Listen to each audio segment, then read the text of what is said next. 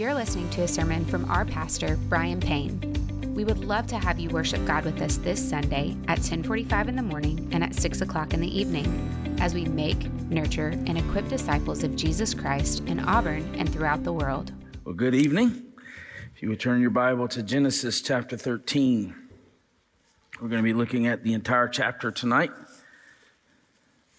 Thank you, Josh, for leading us, praise team, musicians, and we're so very grateful for you. Everything we do corporately is worship. We sing, it's corporate worship. And we hear the word preached, and that is corporate worship. And it's vital for our souls. Let's pray and ask the Lord to bless this evening. Lord, thank you. You've already blessed us. We're reminded tonight that indeed you are the Ancient of Days and you're not a novice. You are eternal, and you are eternal in your perfections. And uh, the Son of God is eternal in his perfections. The Holy Spirit is eternal in his perfections. We have a triune God that we worship tonight Father, Son, and Holy Spirit.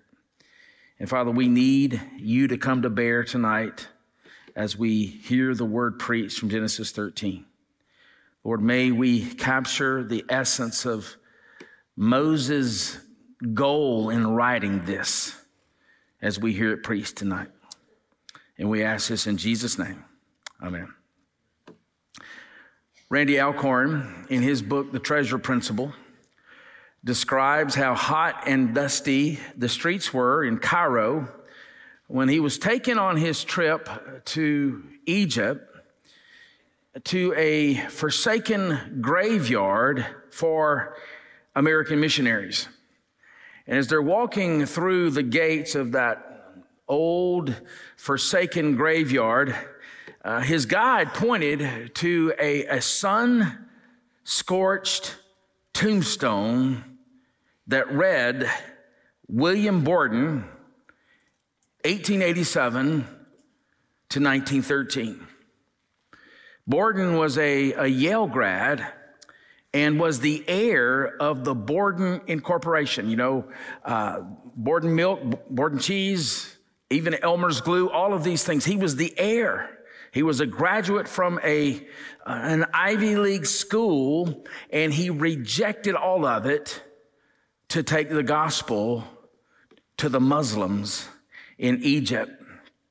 And after only four months in Egypt, in March, 110 years ago this month, he contracted spinal meningitis and he died four months after being on the field. And, and so Randy Alcorn just kind of dusted off the tombstone and he read these words Apart from faith in Christ, there is no explanation for such a life. Well, he was taken from that forsaken uh, cemetery immediately to the Egyptian National Museum, where the King Tut uh, exhibit was on display. It was mind boggling. Uh, King Tut uh, was buried with solid gold chariots and thousands upon thousands of gold artifacts. His gold coffin was found within several gold tombs. The burial site was filled with, with, tons of gold. You see, the Egyptians believed in an afterlife, and in that afterlife, you could take all of your material possessions to be eternally enjoyed. But all of those treasures meant for King Tut's eternal enjoyment remained here. And were here for 3,000 years until a man named Howard Carter in 1922 found uh, the site, the burial chamber. Now, I want you to think about the contrast here between these two men. One uh, who lived in opulence and, and called himself king, a god in Egypt, now resides in a Christless eternity. The other, who renounced all the goods this world has to offer in service of the one king, is enjoying his eternal rest and reward. It was this eternal reward that had captured Abram's faith. Hebrews 11, verse 10 For he, that is Abram, Abraham would be, be his name changed later, he was looking forward to the city that has foundations, whose designer and builder is God. Now, remember, as we come to chapter 13, it follows off the heels of Abraham or Abram's lapse of faith. Um, there was a famine. Instead of trusting in the Lord, he went to Egypt for help, for help, and all manner of trouble came upon him. How would Abram deal with his lapse of faith? He's going to go back to square one. That's what he's going to do. What you do when you have bottomed out and you have sinned against God, you've sinned against your spouse in this particular case, or your neighbor, what you do in those moments says a great deal about the kind of person you are, and more importantly, the kind of faith that you have. But Abram's response is actually going to provide a new testimony for Abram, a testimony of penitence. So look with me in chapter 13, verse 1. So Abram went up from Egypt, he and his wife, and all that he had, and Lot with him into the Negeb. Now we're going to skip verse 2, we're going to come back to that. Verse 3 And he journeyed on from the Negeb as far as Bethel to the place where this, his tent had been at the beginning. So he goes back to his spiritual roots between Bethel and Ai to the place where he had made an altar at the first. And there Abram called upon the name of the Lord. And so he goes back to the place where he had worshiped, but also where he had made the wrong decision to go to Egypt. And God picks him up and reminds him his failure is never the final word when you're repentant. That's important for, for all of us. Failure and the floor, if you will, is never the final word for those who repent. The builders of the Tower of Babel had no category for that. And so when their building project fell apart, um, so did they. They had no mechanism for dealing with failure. But in Abraham's case, it was just the opposite. Abraham had these categories that were wired in him by his faith. See, as believers, we're going to fail. We're going to make poor decisions. We're, we're going to proverbially, proverbially go to Egypt when uh, struggles come. We're going to exhibit the loser's lean, if we want to go back to that metaphor last week. We're going to sin.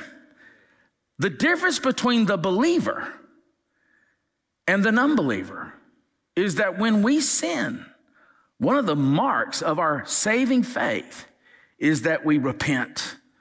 That's Abram here. And he calls upon the name of the Lord where it all started. But in verse 7, we have Abram's new testimony, but the Lord never allows us to stay in a comfortable place long.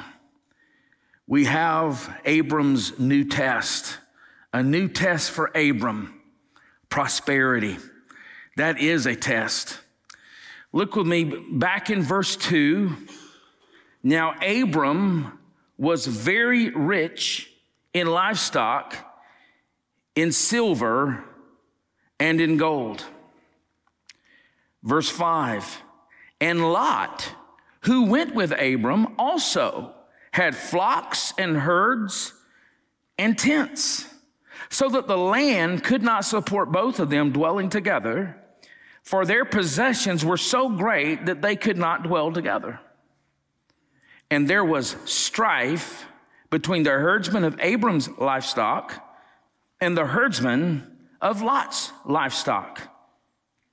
At that time, again, reminded this is in the midst of their enemies, the Canaanites and the Perizzites were dwelling in the land. So, where did they get their prosperity? It is clearly connected to their stay in Egypt. We saw that, chapter 12, verse 16. But Lot was also made wealthy by their pilgrimage in Egypt. And this prosperity, as it often does, led to strife. How would Abram handle the strife? How will he handle the quarreling? If there was this intertribal uh, squabbling going on between Abram and Lot, that puts them in a vulnerable position in the presence of their enemies, the, the Canaanites and the Perizzites, who actually ruled the land at this time and controlled much of the water supply. It puts them in a vulnerable position. And so Abram and, and, and Lot agree to separate. Now, he could have just sent Lot away. Uh, he was not beholden to Lot. Abram owed Lot nothing. Lot owed A- Abram everything. But when one, and I wish I could speak this to every brother and sister in this room, when one defers his rights, it often diffuses quarreling. Amen. Do I need to repeat that to our kids? Furthermore, he had learned a lesson in Egypt. Now, Abram seems to have learned, at least in this instance, a contentment to trust God for his provision rather than going back down to Egypt, making a poor decision. As a result, since he was sure that God would provide, that the, the things of this world had grown strangely dim for Abram. I'm thinking about writing a song with those lyrics. I think it'll work. If God gave him that, that's okay. Abram would hold them as a steward. He had learned to hold lightly to the things of this world, at least in this particular instance. Well, notice in verse 8 Then Abram said to Lot, Let there be no strife between you and me, between your herdsmen and my herdsmen, for we are kinsmen. I love that. What if every church member in every church, we don't have a lot of division at Lakeview. I'm not even preaching this to Lakeview. Praise God for that. But what if every church member in every church all over the world were to say this when there is a struggle or some kind of squabble? We are kinsmen. We are kinsmen. Is not the whole land before you? Separate yourself from me. If you take the left hand, then I'll go to the right. You're talking about faith here. Or if you take the right hand, then I will go to the left. And so Abram's faith, faith in what? God's promise to provide. God had already promised him. Abram's faith led him to an incredible act of generosity. Every generous person here, we've got a bunch of lake viewers who are generous. It's the fruit of your faith. You know God will provide. You know I can't outgive God. And, and that's where Abram is. Having received, Abram's faith could now give. That's the order. He had received, and now by faith he could give. His faith and God's discipline had broken his self reliance and he is fastening on to God's promise. Now, he's not going to do that perfectly. Uh, we, we're going to see this in later chapters. His faith is not perfected. But here we see his faith on display, and he gives Lot first choice. And here's what we're going to see here Lot's first choice is going to demonstrate the eyes of the flesh. The eyes of the flesh. We will see ourselves in Lot in some way if we're very honest with ourselves. Look with me in verse 10. And Lot, lifted up his eyes and he saw, well, that's a key verb right there, that the Jordan Valley was well watered everywhere like the garden of the Lord. That's hearkening back to the Garden of Eden, like the land of Egypt in the direction of Zoar. And so he he he looks and he he recognizes that this this land is beautiful. Verse 11, Lot, so Lot chose for himself all the Jordan Valley and Lot journeyed east. Thus they separated from each other. And so he sees this place that looks like the garden of the Lord, but a place, a, a phrase that I skipped over intentionally. Notice this was before the Lord destroyed Sodom and Gomorrah. So this place looks really good, but Moses is giving us a warning here. This was not a good choice. Lot does not defer to his elder, his elder being his uncle. He looks at the land from the heights of Bethel, which is, scholars say, 2,800 above sea level. And he chooses merely on sight. Lot takes the best for himself. And that phrase, the garden of the Lord, echoes and images the, the Garden of Eden. Eden was heaven on earth, right? And so, this area, this region in which Sodom and Gomorrah was contained, as we're going to see, looks like heaven on earth, but it's actually a microcosm of hell because God isn't there. And notice as well, this land was like the land of Egypt. Now, this is important because the original, who is the original audience? Moses is writing to a people who've been redeemed out of Egypt, but boy, they have a, a tendency to look back in fondness on Egypt as they're making their way through the wilderness. And so he is writing to these people who still saw Egypt as very attractive. Lot's eyes lead him as Eve's eyes led her. Let's go back to Genesis 3. I've got it here. She saw, verse 6 of chapter 3, she saw that the tree was good for food and that it was a delight to the eyes. Again, parenthetically, Moses says this was before the Lord destroyed Sodom and Gomorrah. This is Lot, like Eve. This is an echo, wanting his own version of heaven. The Garden of Eden was heaven on earth, but he wanted heaven in the here and now without God. That's what Eve wanted. She wanted heaven on her terms without God. And I would submit that this is really a paradigm of the natural person. It, it's even true of believers when we're not being controlled by the Holy Spirit and the Word of God.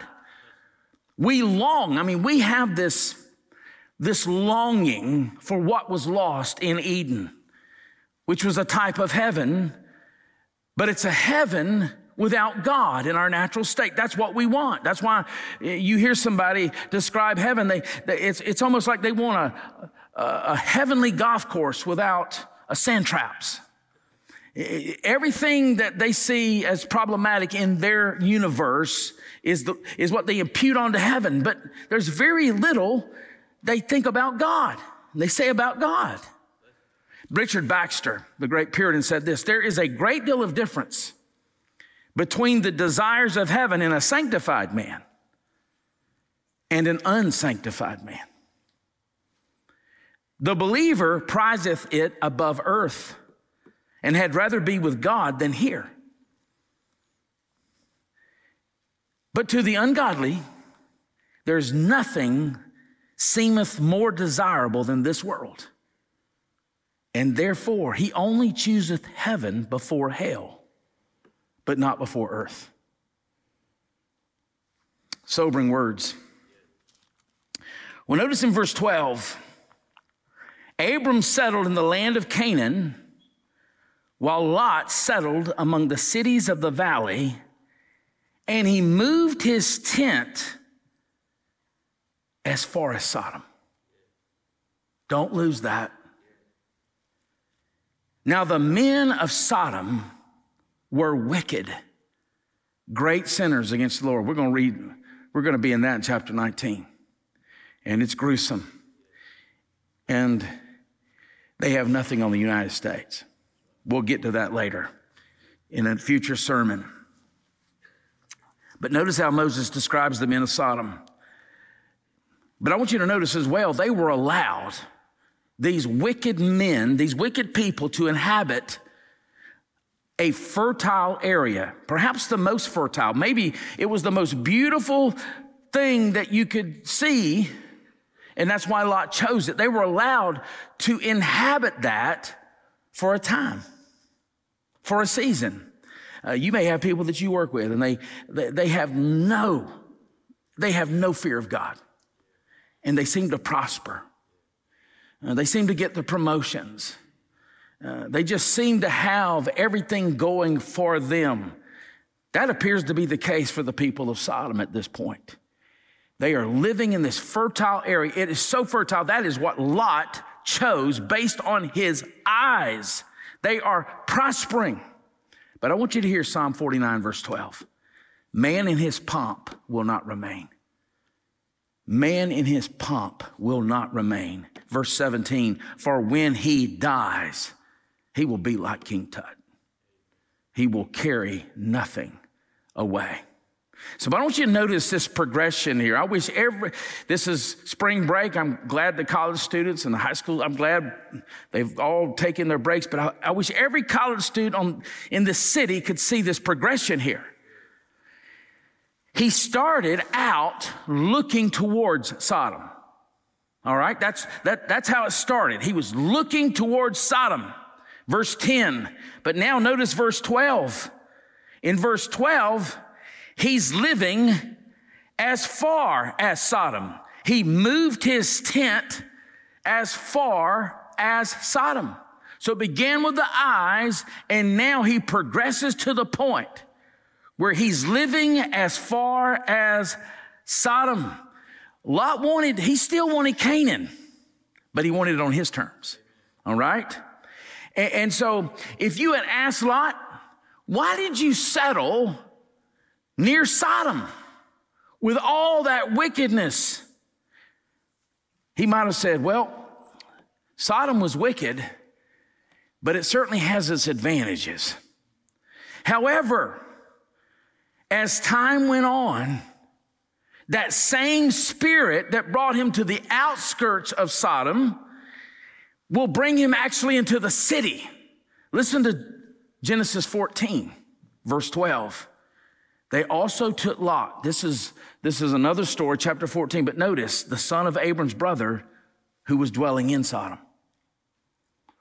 So, so by the time you get to chapter 14, he's not just looking at Sodom, He's not just setting up near Sodom. In chapter 14, he's dwelling in Sodom. You get to chapter 19. This is a progression here. Verse 1 The two angels came to Sodom in the evening, and Lot was sitting in the gate of Sodom. What does that mean? He holds a position of respect among the elders in Sodom. Those are the ones who sit in the gate. He has respect among the citizens. And then, chapter 19, verse 14, this is where it gets really ugly. Lot went out and said to his sons in law, who were to marry his daughters, because of this regression that began with the eyes, his daughters are marrying sodomites. The consequences of a progression of sin that was left unchecked. So it began with Lot being persuaded that he could live close to the inhabitants of Sodom without any risk.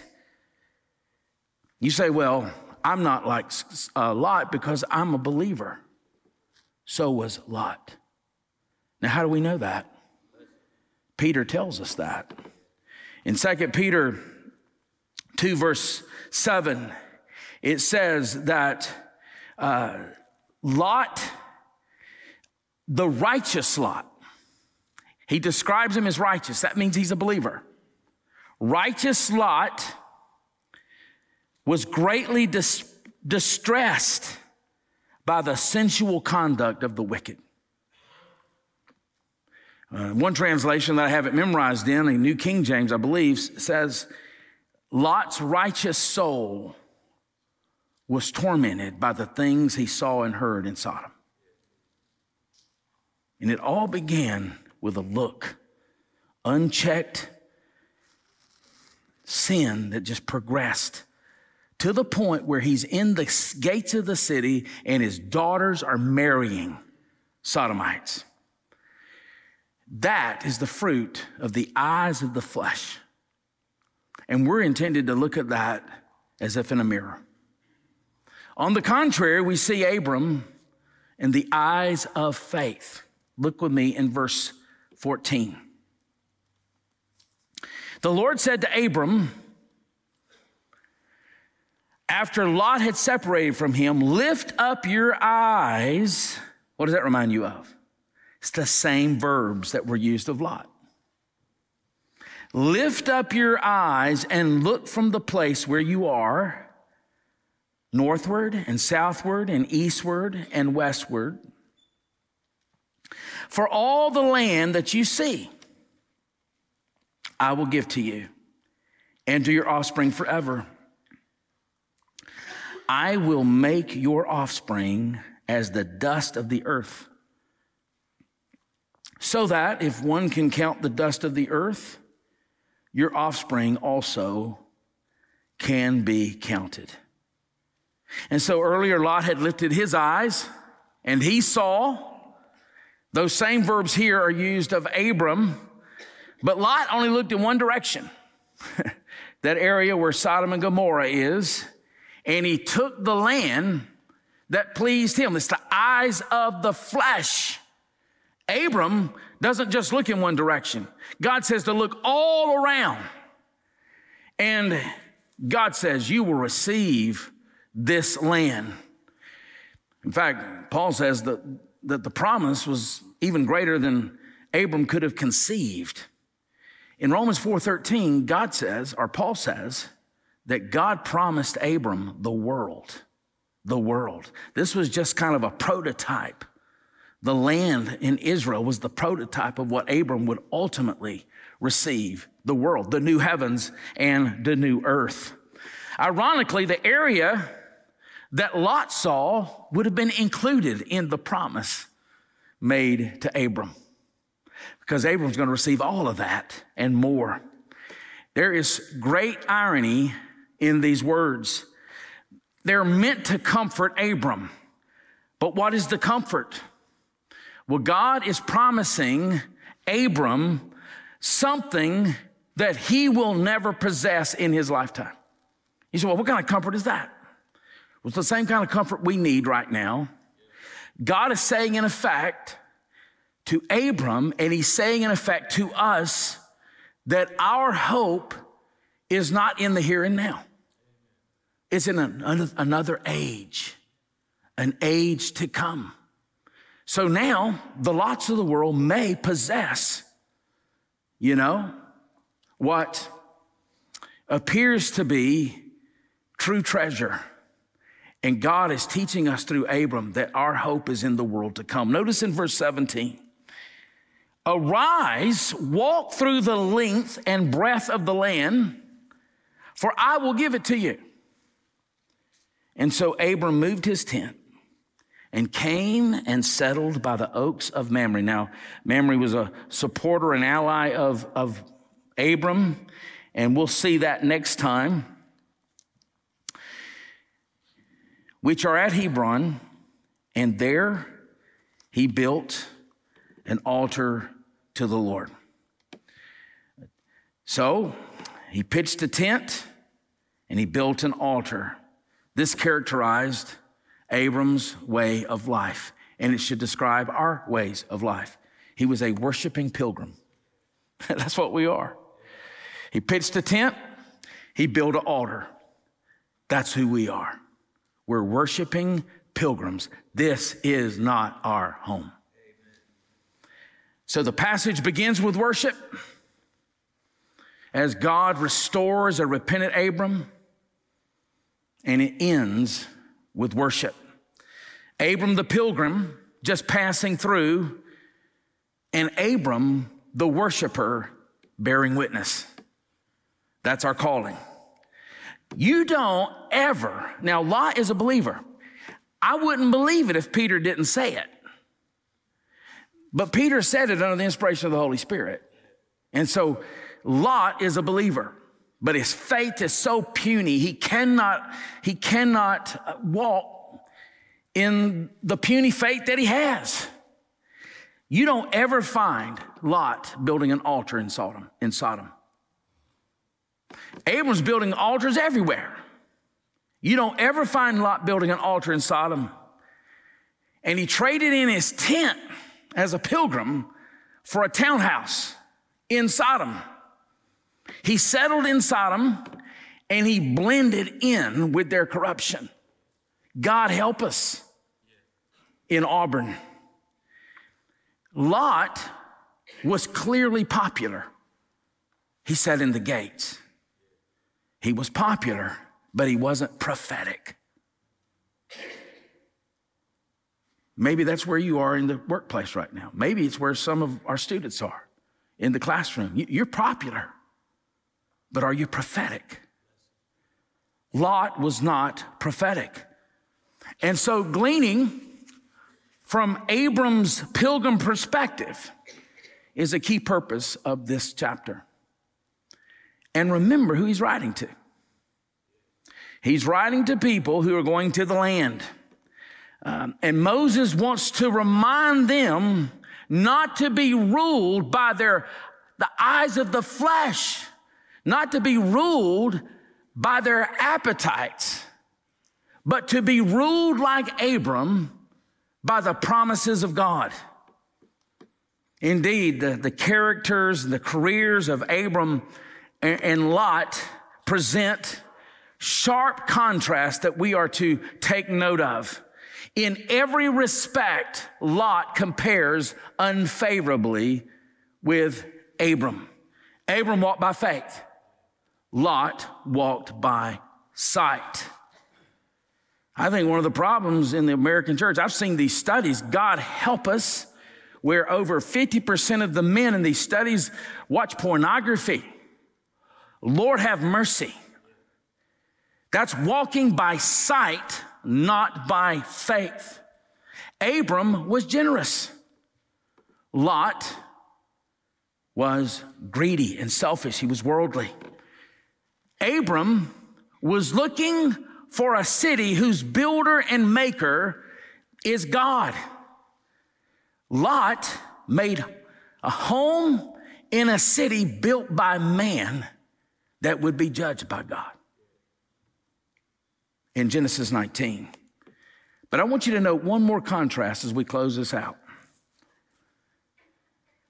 Abram's conduct with Pharaoh is to be contrasted with Abram's conduct with Lot. Because we're looking in the mirror when we see that. Those two Abrams, the same man, they represent what we are. We're people of faith with a strange mixture of distrust and lack of faith.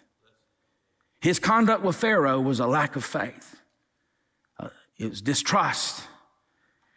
His conduct with Lot, that's a man of faith.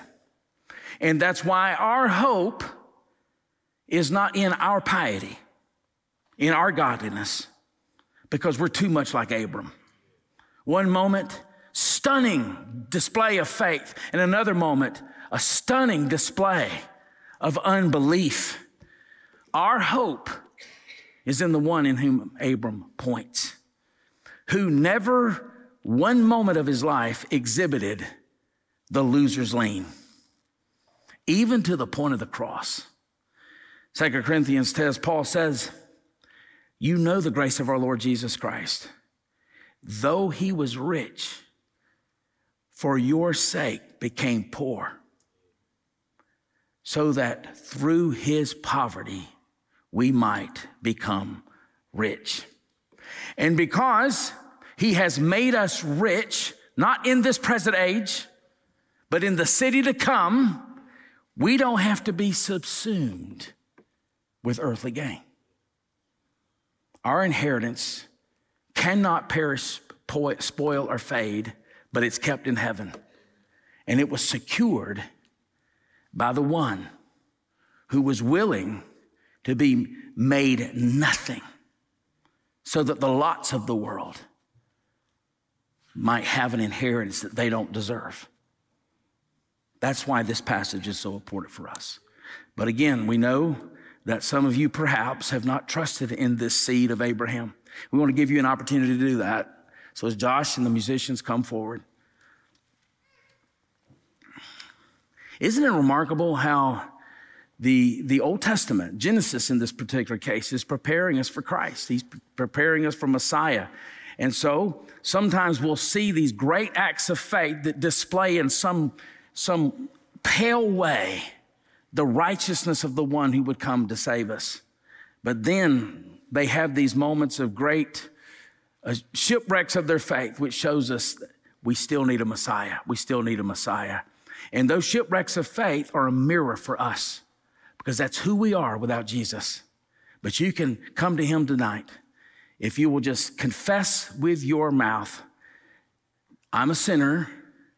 I deserve judgment, and Jesus took the judgment in my place. What a glorious gospel that is. Man could not have come up with that religion. This religion is God given. The Son of God taking the judgment we deserve so that we might have that inheritance that our hearts long for. Thanks for worshiping with us today. If you felt the Lord leading you to respond today, whether that was to receive Christ for the first time, or to take your next step in baptism, or if you have a prayer request, we want to start that conversation with you. Visit lakeviewbaptist.org/contact to get in touch with one of our pastors. And as always, you can stay connected with us through our social media and website.